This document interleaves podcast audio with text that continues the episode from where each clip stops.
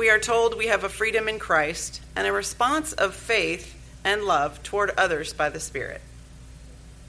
The second reading is from Galatians, the fifth chapter. For freedom Christ has set us free. Stand firm, therefore, and do not submit again to a yoke of slavery. For you were called to freedom, brothers. Only do not use your freedom as an opportunity for the flesh, but through love serve one another. For the whole law is fulfilled in one word you shall love your neighbor as yourself. But if you bite and devour one another, watch out that you are not consumed by one another. But I say, walk by the Spirit, and you will not gratify the desire of the flesh. For the desires of the flesh are against the Spirit, and the desires of the Spirit are against the flesh. For these are opposed to each other, to keep you from doing the things you want to do. But if you are led by the Spirit, you are not under the law. Now the works of the flesh are evident sexual immorality, impurity, sensuality, idolatry, sorcery, enmity, strife, jealousy, fits of anger, rivalries, dissensions, divisions, envy, drunkenness, orgies, and things like these I warn you, as I warned you before, that those who do such things will not inherit the kingdom of God. But the fruit of the Spirit is love, joy, peace, patience, kindness, goodness, faithfulness, gentleness, self control. Against such things there is no law, and those who belong to Christ Jesus have crucified the flesh with its passions and desires. If we live by the Spirit, let us also keep in step with the Spirit. This is the word of the Lord. In May 1986, our older son Steve graduated from high school. That was 30 years ago, and Donald was in that class, wasn't he, Charlene? It's 30 years ago, I'm sorry. Charlene's uh, son and our son were in the same class together. And uh, for graduation, I was honored to give the baccalaureate sermon. And that sermon took place two days before graduation. And so I started my baccalaureate sermon with a paraphrase of a Christmas carol. The Christmas carol was Hark the herald angels sing, glory to the newborn king. And my paraphrase was this Hark the herald angels shout, Two more days and we get out. Freedom! Freedom! And, and the whole class of 1986 broke out into applause because they knew in two days they were getting out. In two days there was freedom. Except there was wrong. They were wrong. There was no freedom after high school. To the best of my knowledge, None of those students was independently wealthy. None of them could go off and retire. What faced them was college, work, marriage, the military. What faced them was not freedom. What faced them was more responsibility and greater expectations from them. It wasn't freedom at all. Freedom is, is so important. We value freedom. Next Sunday, next Sunday is the fourth. that We celebrate the Fourth of July. It's about freedom. Many people think that, that when Britain left the European Union this week, they were voting for freedom. To be free from those, those bureaucrats in Brussels who don't know anything about us here in England. We got our country back. We're free. Free to, to determine who we are as a country and free to determine who we are as individuals. We love freedom. The people in North Korea yearn for freedom. The people in Tibet yearn for freedom. People living under tyranny around the world long for freedom, and we, we honor freedom fighters. They're doing something good. One of the great themes of our Christian faith is freedom. Jesus said, If you continue in my word, then you are truly my disciples, and you will know the truth, and the truth will set you free. He said, If the Son sets you free, you will be free indeed. St. Paul wrote to the Corinthians, where the, where, where the Spirit of Christ is, there is freedom. How many of you had to memorize Luther's small catechism when you went to confirmation class? Well, look at all the hands. Well, how many of you remember everything you learned? Well, you remember in the explanation to the, to the second article of the Creed, Luther says, Christ has freed me.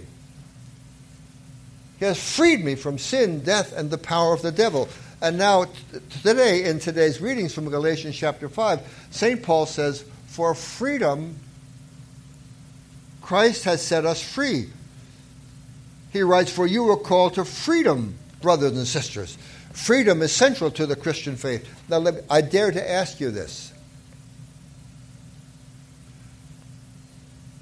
Does this talk about freedom make any sense to you?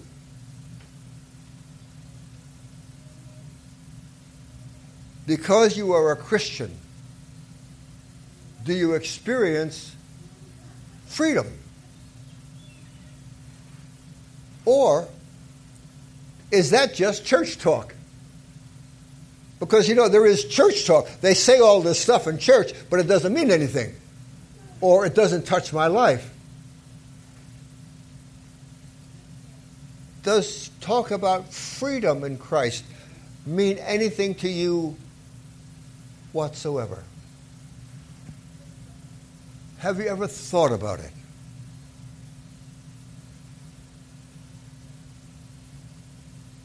The theme today for this sermon is freedom is the obedience with faith brings. That freedom comes about through obedience. And that sounds crazy because obedience sounds like slavery. It doesn't sound like freedom at all. But before we get to that, I want to I want to share with you another understanding of Christian freedom that's always meant a lot to me. I learned this in in Dr. Zucker's philosophy class at Uppsala College in, New, in East Orange, New Jersey, in the in the late 50s. Dr. Zucker said about forgiveness of sins, said this: forgiveness of sins means freedom from your past. have to think about that. Forgiveness of sins means freedom from your past. Lots of folks carry around lots of baggage from stuff they did in their past. They have guilt, they have shame, they have embarrassment, they have regret, and they carry that load year after year after year, and it it affects their life in a terrible, terrible way. But forgiveness of sins means you're free from that. The guilt and the shame and the embarrassment and the regret don't have to influence your life anymore. When you hear your sins are forgiven, that's true. And God doesn't hold that stuff against you anymore. You get a mulligan.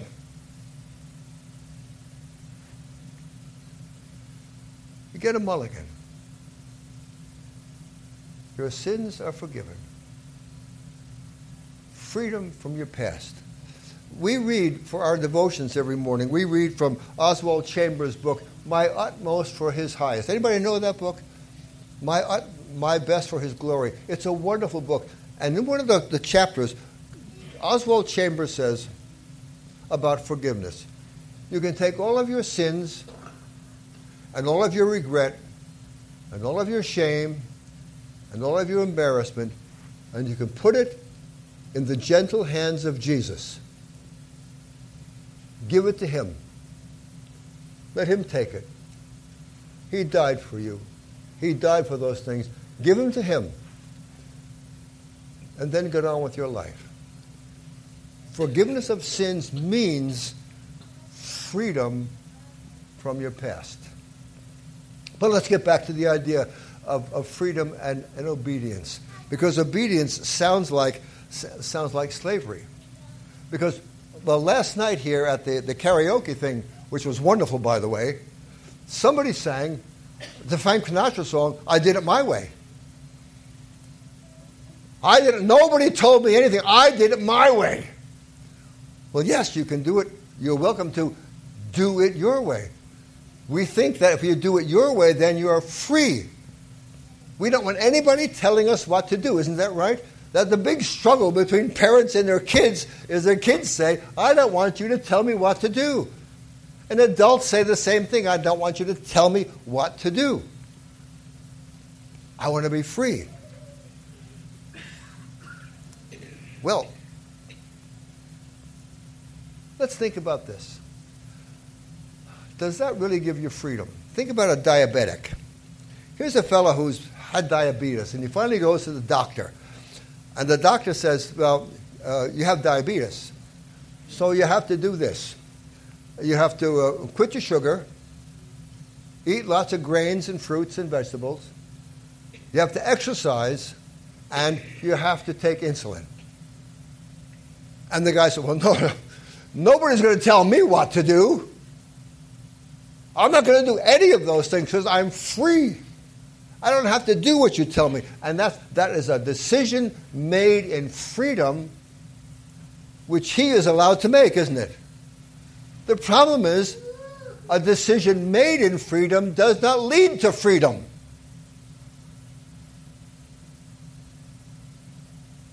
A decision made in freedom leads to slavery. Because he has freely chosen to let his diabetes get the best of him. And the goal in all of that was not to exert freedom, the goal was health. And in that case, health comes from obedience. Freedom brings slavery. I have two more examples. Uh, one example is a kite. How do you set a kite free? Uh, when we lived in Iowa, I taught at Bible camp one summer, and I taught about Christian freedom. And one morning, for morning devotions, I got a kite up, up in the air, and all the campers stood around while I, I, I flew this kite. And the kite was, was tugging away at the string, and it was pulling against the string. And we felt so sorry for the kite because it was not free. So I said, let's set the kite free. So I gave a scissors to one of the girls at camp. So I said, you know, you take the scissor and you set the kite free. And so she cut the string, and what do you think happened? It crashed. She gave it its freedom when it looked like its freedom, but it crashed. And the point is this that the string is part of the kite. The string gives the kite its freedom. Without the string, the kite is nothing. Another example um, a, a big diesel locomotive now you feel, don't you feel sorry for a locomotive? It's stuck on the tracks. It's just stuck on those, those narrow tracks. It can't go anywhere. So let, let's do this. Let's get a diesel locomotive and set it free. We'll take it out here. Zion, it's over here, right? I get lost. Let's take a big diesel locomotive and set it free by putting it out here on Zion Road. Can you imagine that? Have you ever noticed about a locomotive that it has no steering wheel? It's the only means of transportation that you can't steer. So we set it down out there. It can't, you can't steer it but it's so heavy that it, it, it sinks into the asphalt. And the more you spin the wheels, the more it digs into the ground. So you haven't set it free, you've made it a prisoner. Because the tracks are part of what makes a train a train. And the tracks are don't make the train a prisoner. The tracks enable the train to be a train. And by definition, a train is on the tracks, a kite is on a string, a diabetic takes his medicine, and for Christian people, for people in general, what's best for us is to live according to the will of God. That's the best thing for us. To be free is really to be what you were designed to be. What were we designed to be? Well, we were designed to be children of God. And the way you are a child of God is to do what God says. It's happened to me more than once that our boys, they got a Christmas present, and uh, I decided to put it together without reading the directions. Any other guy, anybody else done that? See, we could do that, right? I'm free. I don't need those directions.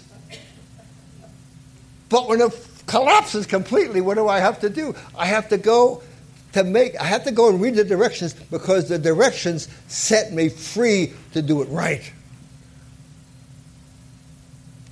And we are most free when we are most obedient to the will of God. We are most free when we follow God's design for life. And you find that in, in the Ten Commandments, you find that in the teachings of Jesus, you find that in the writings of the New Testament. That's where you find what it means to be a human being. That's when you're most free, when you are obedient. Debby Boone sang the song You Light Up My Life. How many remember that song? It's a long time ago. There's a line in that song that I think Debby Boone regrets. And the line is this How can it be wrong when it feels so right? Remember that? How can it be wrong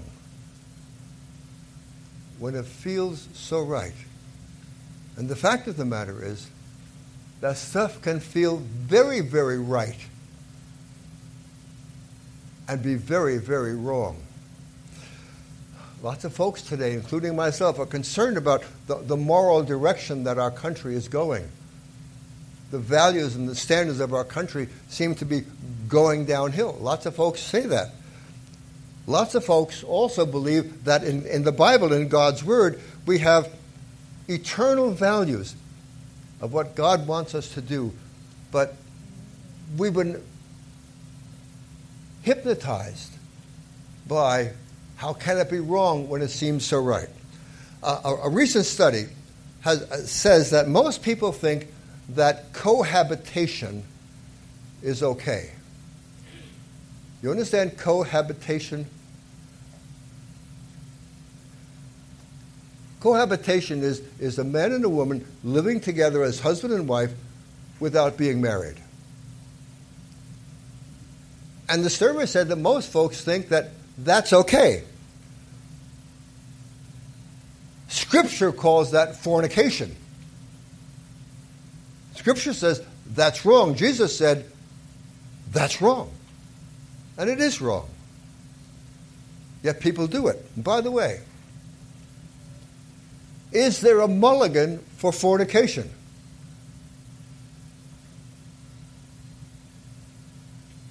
Of course. Is there forgiveness for fornication? Of course there is.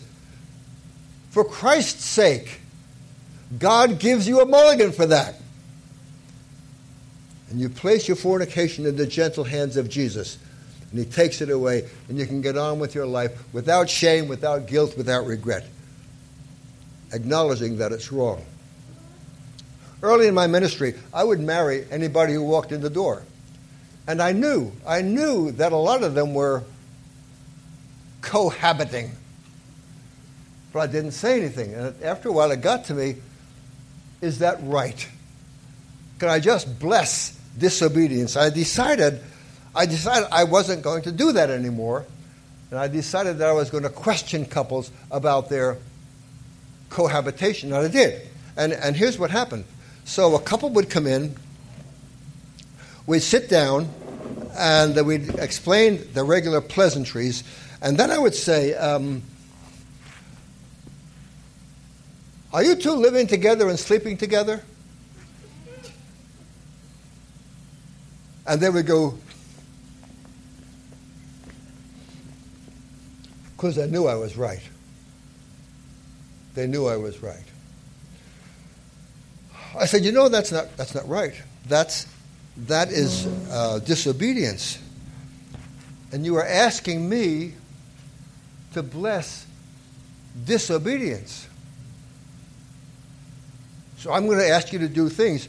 First, I'm going to ask you to stop. I'm not going to go peek in your window,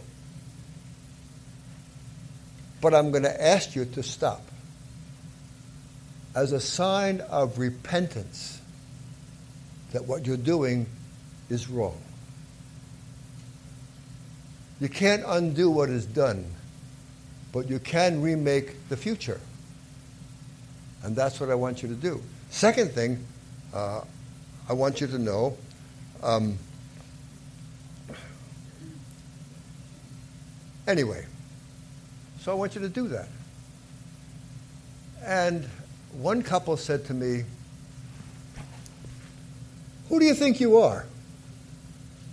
Asking us questions like that. And I said, Well, I'm, I'm the pastor of this church, and you're in disobedience, and I can't bless disobedience.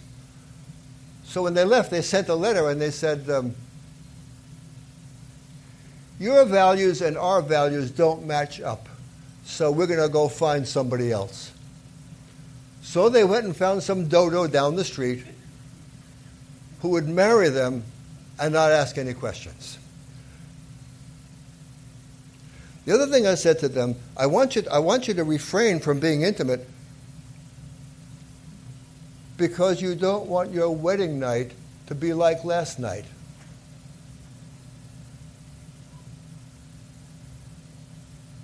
I'm going to give you a gift. The girl came back after her wedding and she said, Pastor, thank you. Thank you for challenging us on this because our wedding night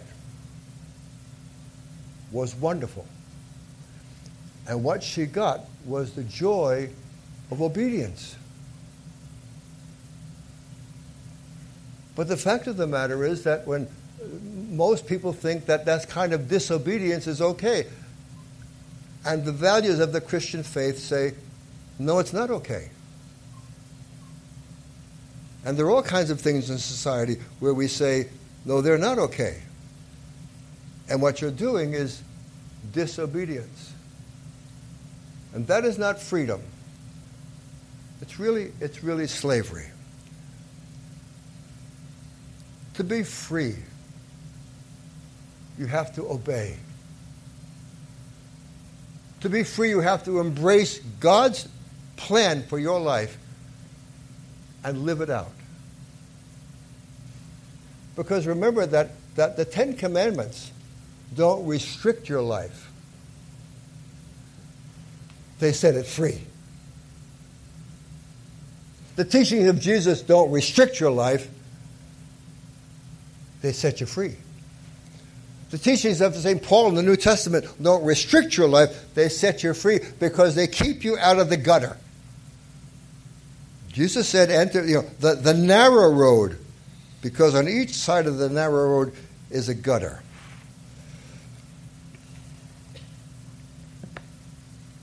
Listen to this. Those who belong to Jesus Christ, that's us, have crucified the flesh with its passions and desires. And the flesh is simply doing what you want to do. And you put that to death. And what you get is life and freedom. And they come through obedience and no other way. Amen.